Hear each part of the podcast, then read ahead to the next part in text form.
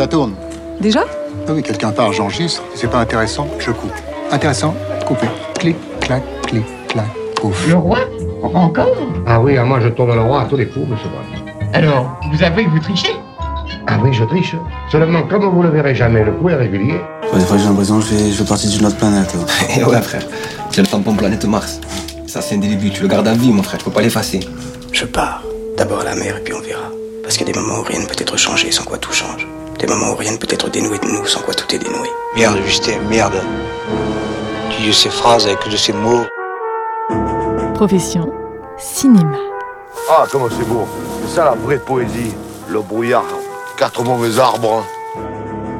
Une émission de Radio Grenouille et séance spéciale animée par Mario Bompard. Bonjour. Là, t'as l'air de me dire au revoir. Dis-moi vraiment bonjour. Ah, bonjour. Loupé celui-là. Bonjour. Voilà, tu vois.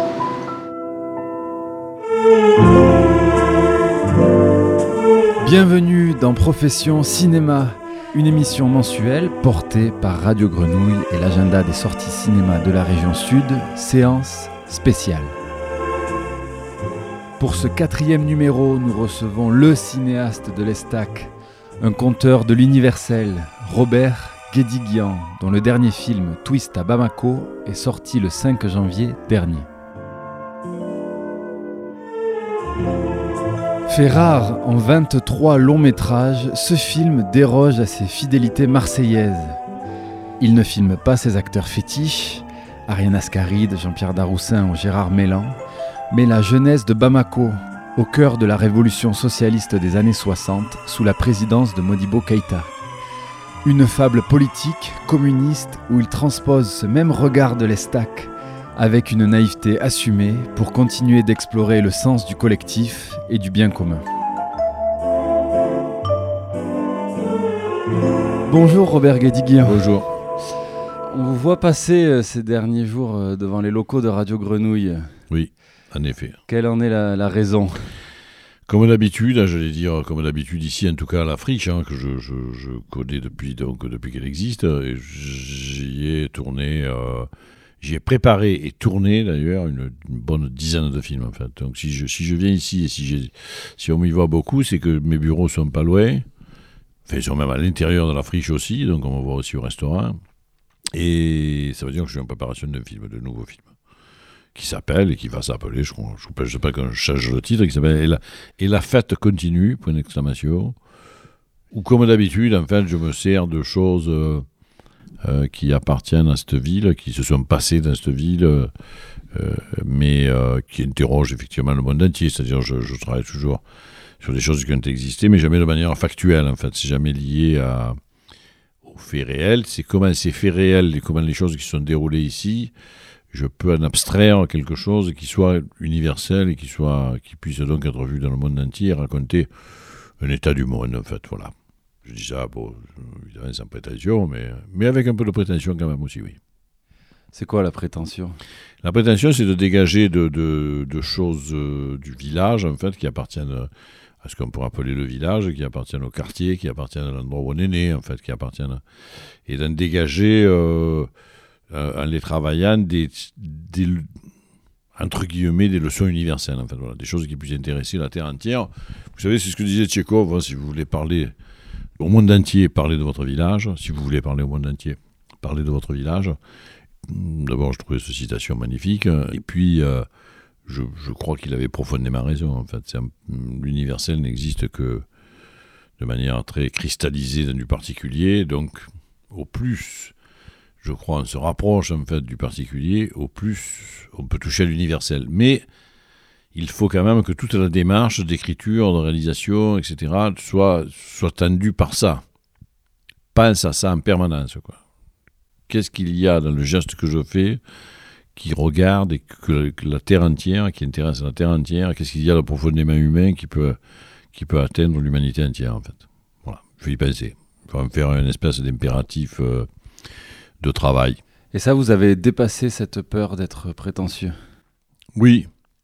C'est-à-dire, c'est-à-dire on est un peu moins. D'abord, je me suis dit ça euh, il, y a, il, y a, très très longtemps. Je veux dire, je devais avoir 15 ou 16 ans quand j'ai commencé à penser à ces choses-là. Euh, quand j'ai commencé d'ailleurs à lire Tchekhov. Oui, parce que dans vos racines, il y a l'Estac, mais il y a Tchekhov aussi dans votre village. C'est vrai que euh, je, suis- je- je suis né à l'Estac et j'en ai fait quelque chose qui est autant de l'ordre de la métaphore que du réel de l'Estac. Je veux dire, je n'habite plus à l'Estac depuis 50 ans. Et je continue à dire que je suis cinéaste de quartier, que je tourne toujours à l'Estac, etc., etc. De toute façon, où que je tourne, je tourne à l'Estac d'une certaine manière, on pourrait dire. Puisque mon regard reste le même et c'est de là qu'il a été c'est de là qu'il s'est posé la première fois sur le monde, en fait, voilà.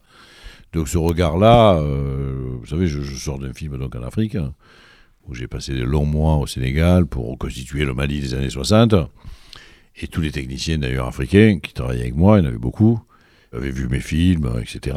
Et disaient, tiens, euh, c'est vrai qu'il a trimballé son regard quand même. quoi. Mon regard ne peut pas changer. Où que je sois, je regarde le monde depuis l'Estac. Enfin, depuis l'Estac, en tout cas, des années 50, 60. Quoi. Voilà. Et Eh oui, depuis l'Estac de votre enfance. Oui. Parce que vo- votre village, votre pays, c'est le pays de l'enfance aussi. Oui, je crois qu'il faut, rester tout à fait euh, fidèle, en fait. Il faut une certaine... Je crois que c'est tout à fait intéressant, si on veut garder le point de vue particulier qu'on a, de, rester près des origines, en fait. Ce qui, qui, par parenthèse, je veux dire, signifie être original, c'est être près de ses origines. hein. Voilà, donc si on veut garder cette... euh, si, on veut, si on prétend aussi avoir, on a tous envie, je pense, d'avoir un petit peu d'originalité. On a tous envie d'être un petit peu, euh, entre guillemets, unique, hein, en fait, d'avoir quelque chose de bon. Et ça, je crois qu'il faut aller le chercher du côté des origines. Ça se fabrique pas autrement, en fait. Et ça se fabrique avec fidélité, avec persévérance aussi. En fait, finalement, cette originalité, elle se crée en entretenant ses origines. Oui, il faut le, il faut le, le- enfin, on les entretient de manière consciente et inconsciente. Il y a les deux.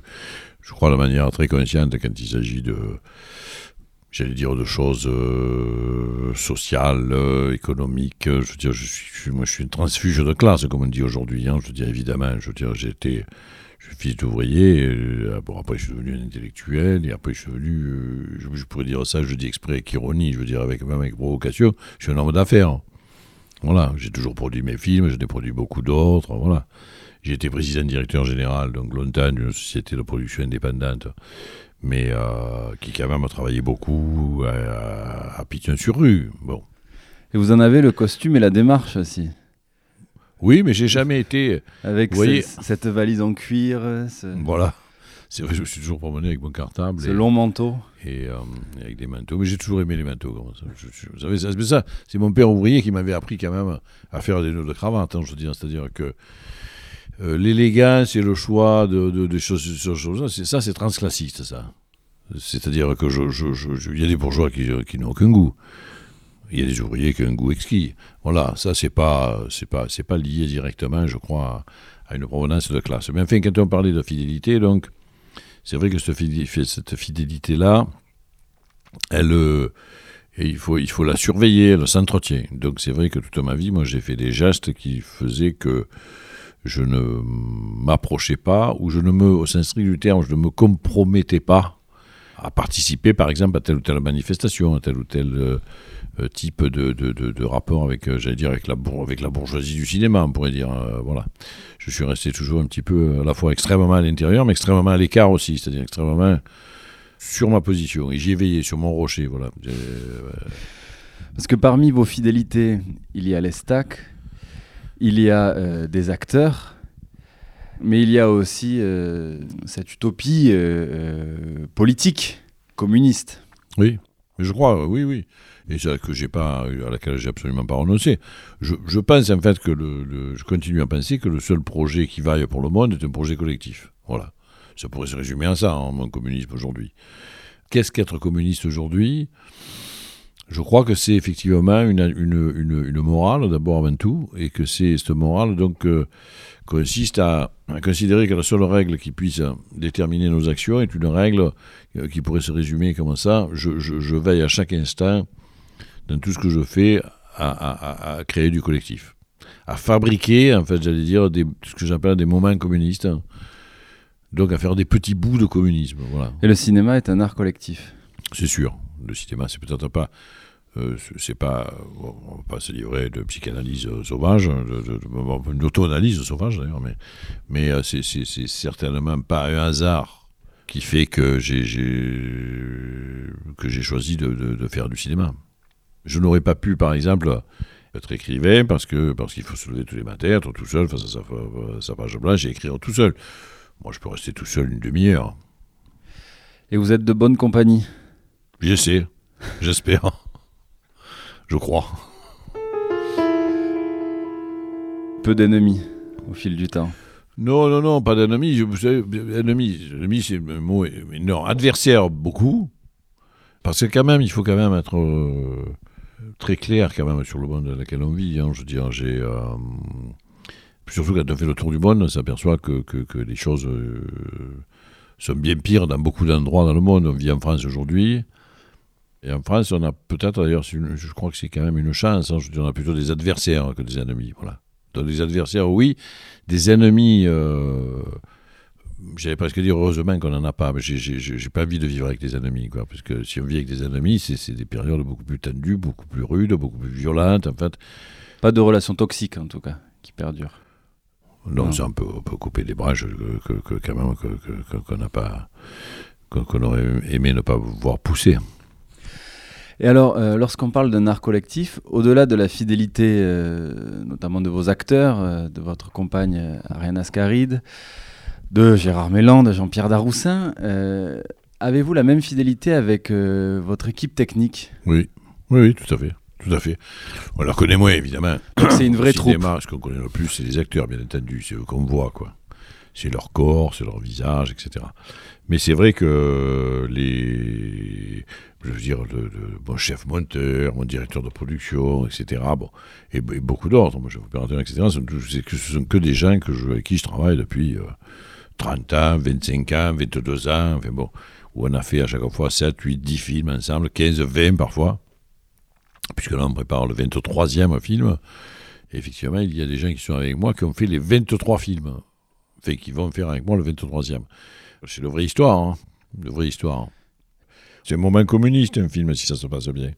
Puisqu'il y a un projet commun, des tas de gens qui effectivement travaillent ensemble, avec des compétences particulières, qui travaillent à la fois pour eux, sur leur secteur, le meilleur saut, la meilleure image, le meilleur jeu d'acteur, etc. Mais tout ça, avec un projet commun qui fait qu'il y a du...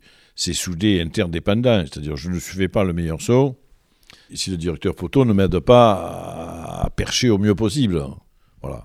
Et, Donc il y a une interdépendance. L'interdépendance, et si, au plus il y a d'idées collectives, au plus on imagine que ce qu'on fait, on le fait pour soi, et en même temps on le fait pour le film, au mieux ça vaut.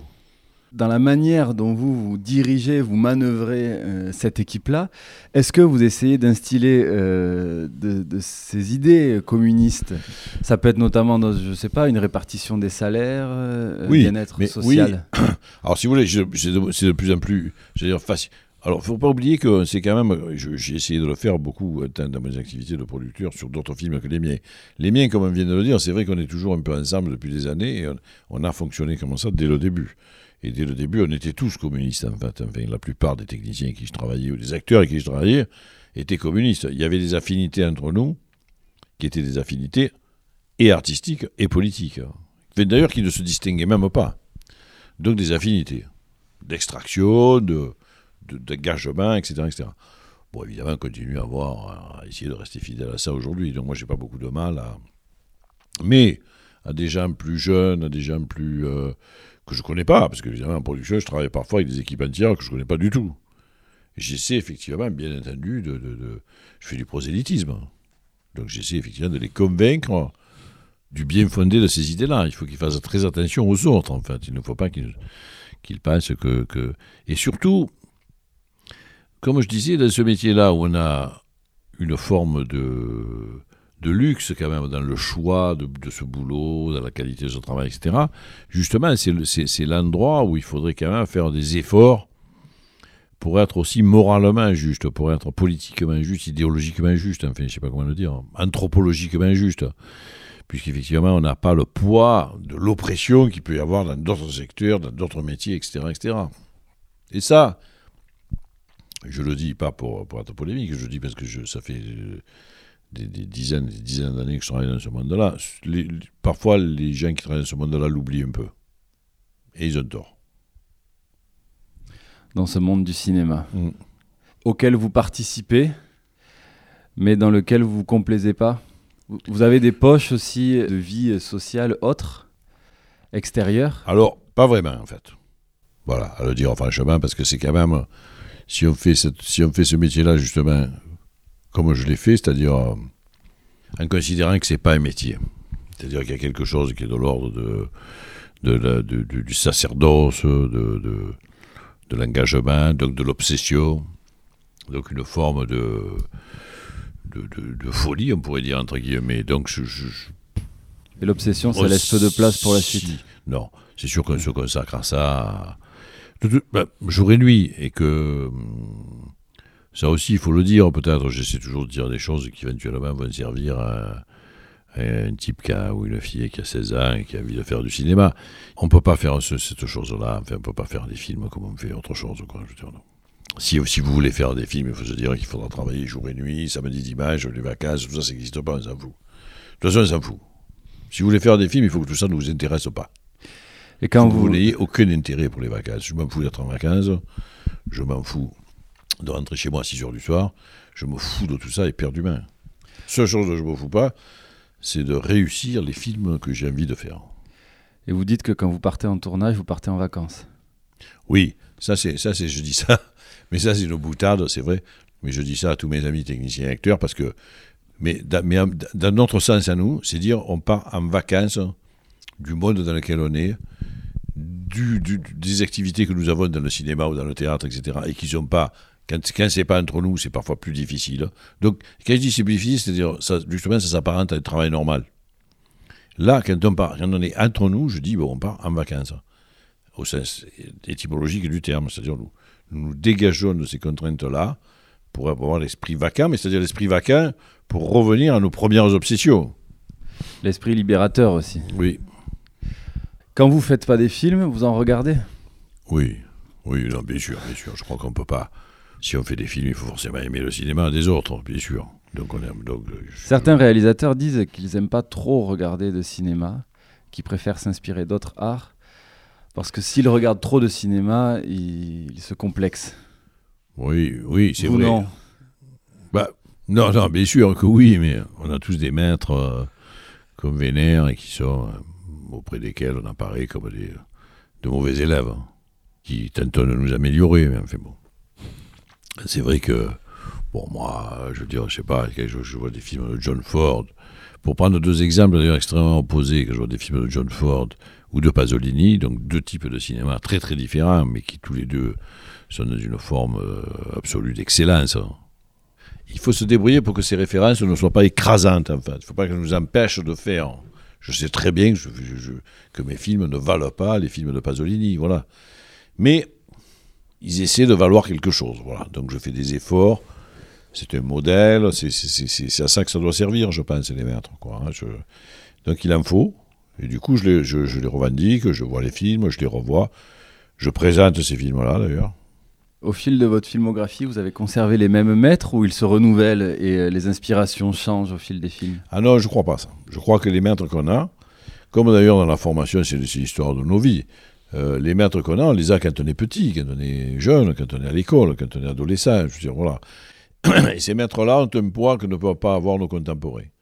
Bon, j'ai des amis cinéastes que j'aime beaucoup, mais, je ne peux pas dire que ce sont des maîtres pour moi, puisque nous avons le même âge, nos films ont été dans les mêmes festivals, parfois ils sortent en même temps, enfin, pas, tout à fait en même temps, une semaine d'écart, ou un truc comme ça, parce que on essaie de ne pas être en concurrence frontale quand même avec certains amis. On y arrive d'ailleurs. Donc, mais je ne peux pas dire c'est maître. Si je, suis ami avec Moretti, je suis ami avec Coris Maki, je suis ami avec les Dardennes par exemple, je suis ami avec Ken Loach. Euh, encore que Ken Loach, évidemment, est plus âgé. Mais les autres, que je viens de citer, on a quasiment le, même âge, on fait des films ensemble, on se connaît bien. Bon. Donc je ne peux pas dire que ce sont mes maîtres. C'est plus des, des amis, des camarades, on aurait dit, des alter ego, des gens avec qui on fait des.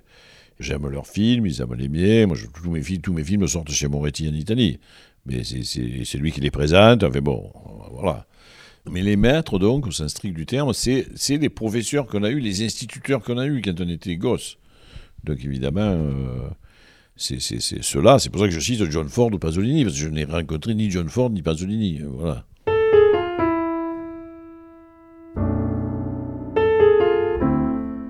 Vous êtes un cinéaste générationnel, mais vous avez su renouveler la distribution de vos films. On parlait de ces fidélités-là, mais Ouais. notamment avec euh, vos deux précédents films euh, plus noirs, plus contemporains, tournés à Marseille, La Villa, puis euh, Gloria Mundi, Mm. où euh, donc j'ai Anaïs de Moustier en tête, et puis le fils de Stephen Hung, dont j'ai Robinson. Robinson euh, également.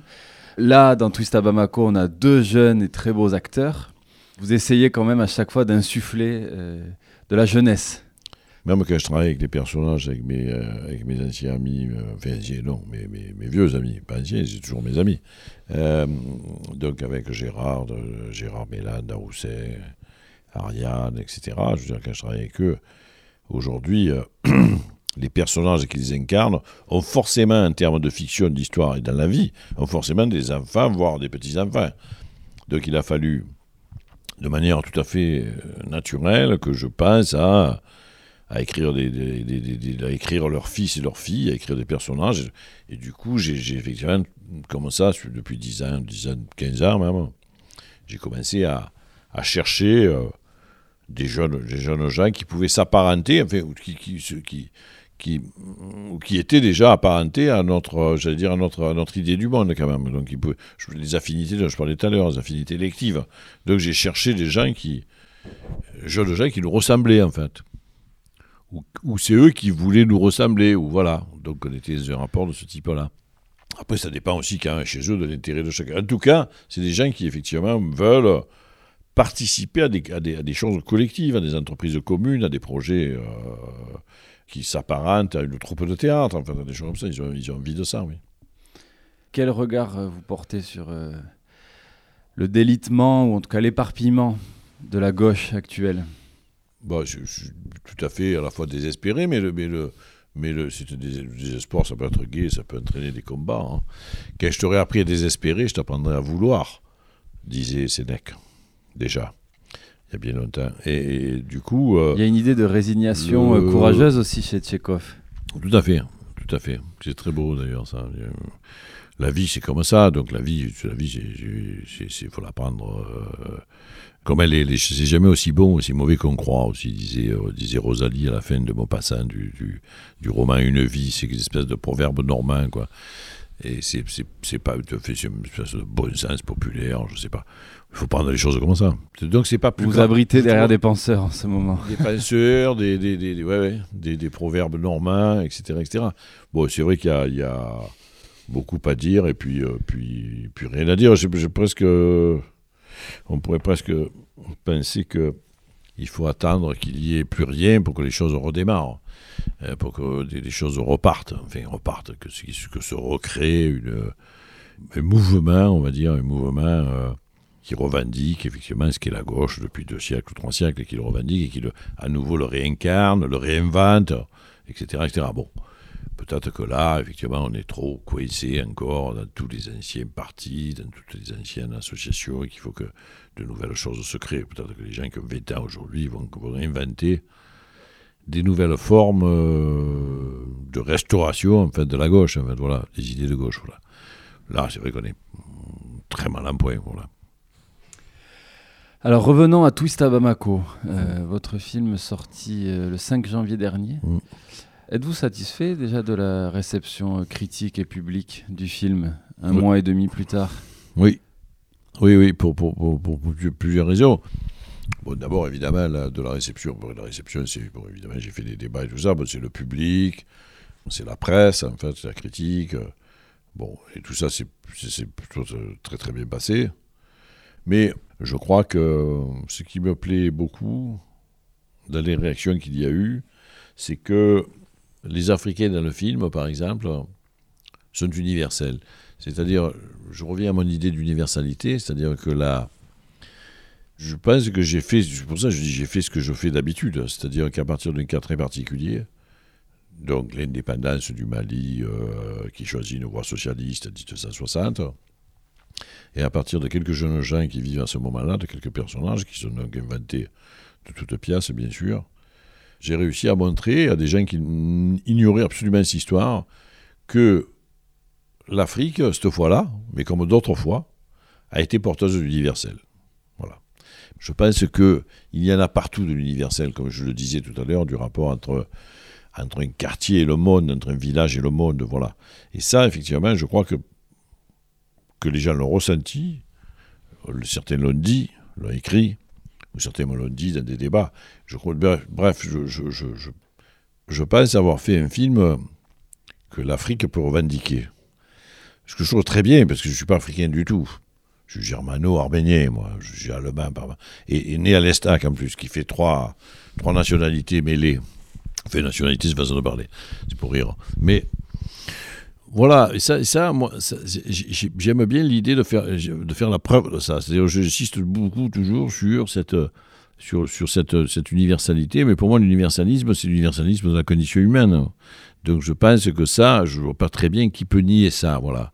Et je trouve qu'en ce moment, parfois, c'est nié, ça ne me plaît pas du tout, voilà.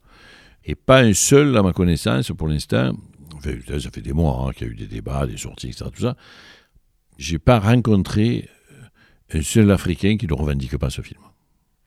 Voilà. Et je pense que demain, je pourrais aller faire un film au Japon que tous les, Japonais revendiqueraient. Donc je crois beaucoup à ce rapport entre entre l'universel et le particulier. Et, donc c'est lié au contenu des films et pas à autre chose. Et pas à la personne qui le fait.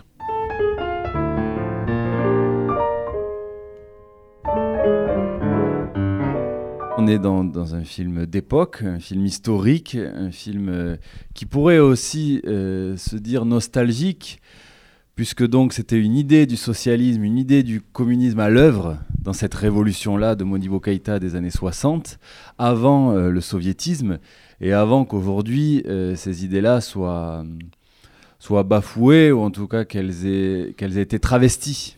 Bien sûr, bien sûr. Je crois qu'il faut les, de toute façon, je crois qu'il faut les revisiter ces idées-là. C'est ce que je disais tout à l'heure de la, à propos de réinventer la gauche. Je crois qu'il faut. Là, il y avait une forme d'origine, encore une fois. Oui, oui, mais il faut, je crois qu'il faut effectivement revoir, en fait, réexaminer ces chemins-là que des gens avaient ouverts qui se sont refermés pour beaucoup de raisons. Il faut examiner aussi les raisons pour lesquelles ils se sont refermés. Il faut les réouvrir, il faut les, les réouvrir en les adaptant au monde contemporain, évidemment. Bon, parce que c'était, c'était, ça, c'était un demi-siècle. Bon. Il faut aller chercher, quoi, du côté des fondateurs, je pense, des fondamentaux. Fondamentaux, fondateurs, d'ailleurs, c'est même radical. Donc il faut aller chercher, comme je dis qu'il faut aller chercher chez Marx ou chez Jaurès, il faut aller chercher, bien sûr, c'est les révolutions africaines, des mouvements d'émancipation de ces années-là, les mouvements anticoloniaux, pas qu'en Afrique, d'ailleurs partout, pour voir effectivement comment on pourrait se réapproprier ça aujourd'hui. ça a été effectivement un peu, j'allais dire, enterré par, euh, mis sous le boisseau par 50 ans de libéralisme absolu, de mondialisation effrénée, etc. etc je crois que c'est le moment pour, pour, revisiter ces choses-là. Ce qui a là aussi participé de mon désir de faire le film. Euh, le cinéma peut y participer aussi de cette manière-là, à, cette, à ce, ce, ce, processus dont je parle. Et alors Robert Guédiguier en parle d'universalité d'origine et d'enfance. Vos films sont, souvent des contes, des fables. Dans ces films qui renvoient donc à l'origine, à l'enfance et, et à ce commun à tous, ils peuvent être aussi empreints d'une certaine naïveté ou d'un regard candide. Ça, vous le revendiquez aussi? Je crois que la philosophie consiste à avoir un regard naïf euh, sur le monde et sur les autres. Hein. Il faut toujours s'étonner du monde. Enfin, c'est comme ça qu'on le regarde bien, qu'on le découvre, qu'on l'analyse, qu'on le voilà. Le pire des regards est le regard euh, fatigué, euh, blasé, incapable d'émotion, voire cynique. Hein. Là, c'est carrément inqualifiable. Donc je crois que l'humanité n'a pas le droit de faire ça. Alors effectivement, bien sûr, je, je revendique, euh, j'essaie d'ouvrir le, les yeux sur les, sur les choses comme, euh, comme au premier jour, comme un nouveau-né. Voilà, je regarde les choses et je, et je peux effectivement m'émerveiller d'ailleurs du coucher de soleil ou, de, ou du sourire d'un enfant. Enfin voilà. C'est ce qui entretient l'émerveillement et c'est ce qui fait que l'ambition est démesurée. Oui, il faut en permanence se remettre. Il faut être un guetteur de beauté, il faut s'en étonner quand il y en a, il faut aller la chercher d'ailleurs parfois, il faut l'inventer, il faut mettre la beauté dans notre réel, etc. etc. Il faut, il ça me semble être. Euh, c'est pas qu'artistique hein, d'ailleurs, je crois, c'est pas, pas qu'un geste artistique, je crois qu'il faut être comme ça dans la vie. Euh... Bah, monsieur n'est pas artiste du tout.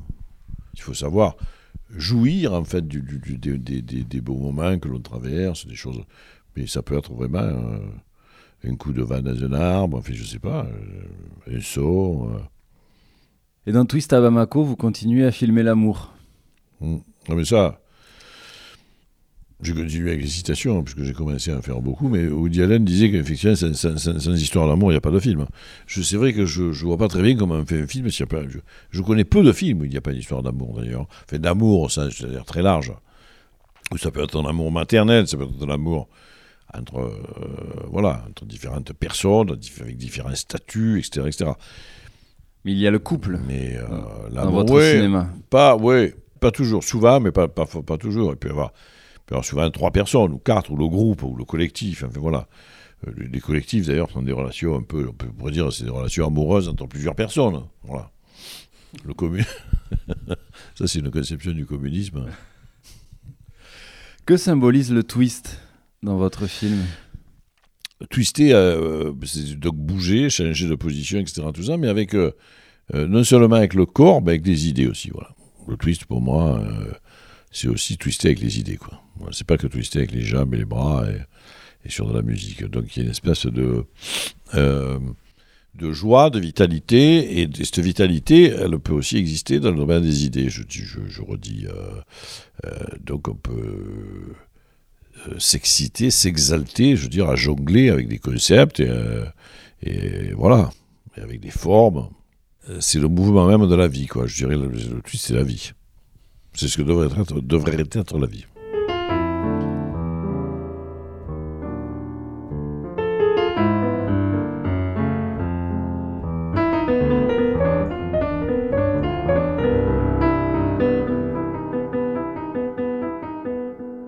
Quel est le film que vous avez le plus revu? Le film que j'ai le plus revu, c'est peut-être. euh, il y en a plusieurs, mais bon, 8 et demi, par exemple, de Fellini, je l'ai vu très très souvent, très souvent, vraiment, quoi. Sinon, j'ai revu souvent euh, Tony de Jean Renoir, j'ai revu souvent, évidemment, l'Évangile selon Saint Matthieu de Pasolini, enfin, j'ai revu souvent euh, Quelle était verte ma vallée de John Ford, enfin, voilà. Il y, a- beaucoup de films que j'ai que j'ai revus plusieurs fois. Euh, L'homme tranquille John Ford, je trouve ça très jubilatoire. Enfin, on peut revoir ces films-là quasiment tous les jours. Et quels sont les autres arts qui vous inspirent et qui vous aident à écrire? En fait, j'ai côtoyé tous les arts hein, de- depuis, depuis, d'ailleurs depuis Marseille, j'allais dire. Quand j'étais tout, tout jeune ici, j'étais, euh, j'allais très souvent euh, au théâtre du gymnase à ce moment-là, qui était le théâtre national de Marseille, qui était au gymnase.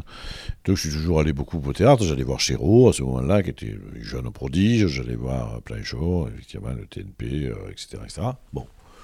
Donc, le théâtre, évidemment, mais le théâtre, c'est très proche du cinéma, vraiment. Quoi. Il y a des acteurs.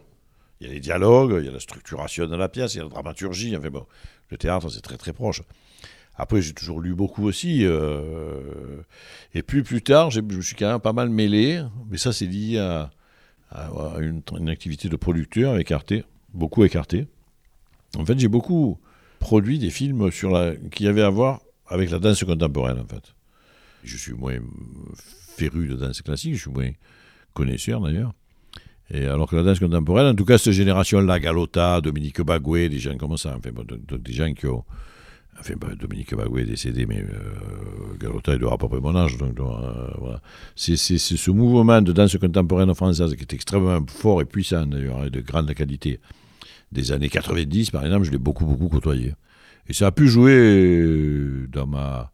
Ça tout joue dans la formation que l'on a tout ce qu'on voit, tout ce qu'on dit, tout ce que l'on ressent, tout ce que l'on perçoit, enfin de, euh, mm, peut se retrouver dans ce qu'on fait, évidemment, dans ce qu'on fabrique. Dans, bon. Donc voilà. Sinon, bien entendu, je j'ai toujours aussi fréquenté des musées, tout ça. Mais vous savez, je pense qu'effectivement, là, pour faire des films, enfin, j'ai envie de faire des films, c'est, quand même une bonne chose de, s'occuper, de se préoccuper de tous les arts, en fait. Et surtout pas, et surtout pas de rester que sur du cinéma. C'est quelque chose qui existe aujourd'hui beaucoup. Il y a des jeunes gens qui n'ont jamais vu un tableau de leur vie. Quoi. Ils ne voient que des séries et quelques films contemporains. Bon, je, je- je crois que c'est pas bien. Je crois qu'il faut lire des romans, il faut lire de la poésie. Je crois qu'il faut tout mé- mélanger. Il faut, et il faut surtout aussi euh, lire les journaux tous les matins. Ah oui, parce qu'il faut être au courant de, de ce qui se passe dans l'actualité, des faits divers, de la vie du monde, de l'histoire du monde, en fait. Et vous, vous dansez toujours? Moins qu'avant. mais, euh, mais oui, j'étais un, un bon- un très bon danseur, je crois. ouais. Ouais. De twist aussi? Le twist, le rock, oui. Est-ce que vous auriez une bande originale avec laquelle on pourrait se quitter? Bah, Let's Twist Again. C'est le twist fondateur de l'idée même du twist. C'est le premier twist de l'histoire du twist. Donc on revient aux origines, aux fondamentaux. Toujours, il faut repartir au départ. Merci beaucoup Robert Guédiguian, merci. Merci à vous.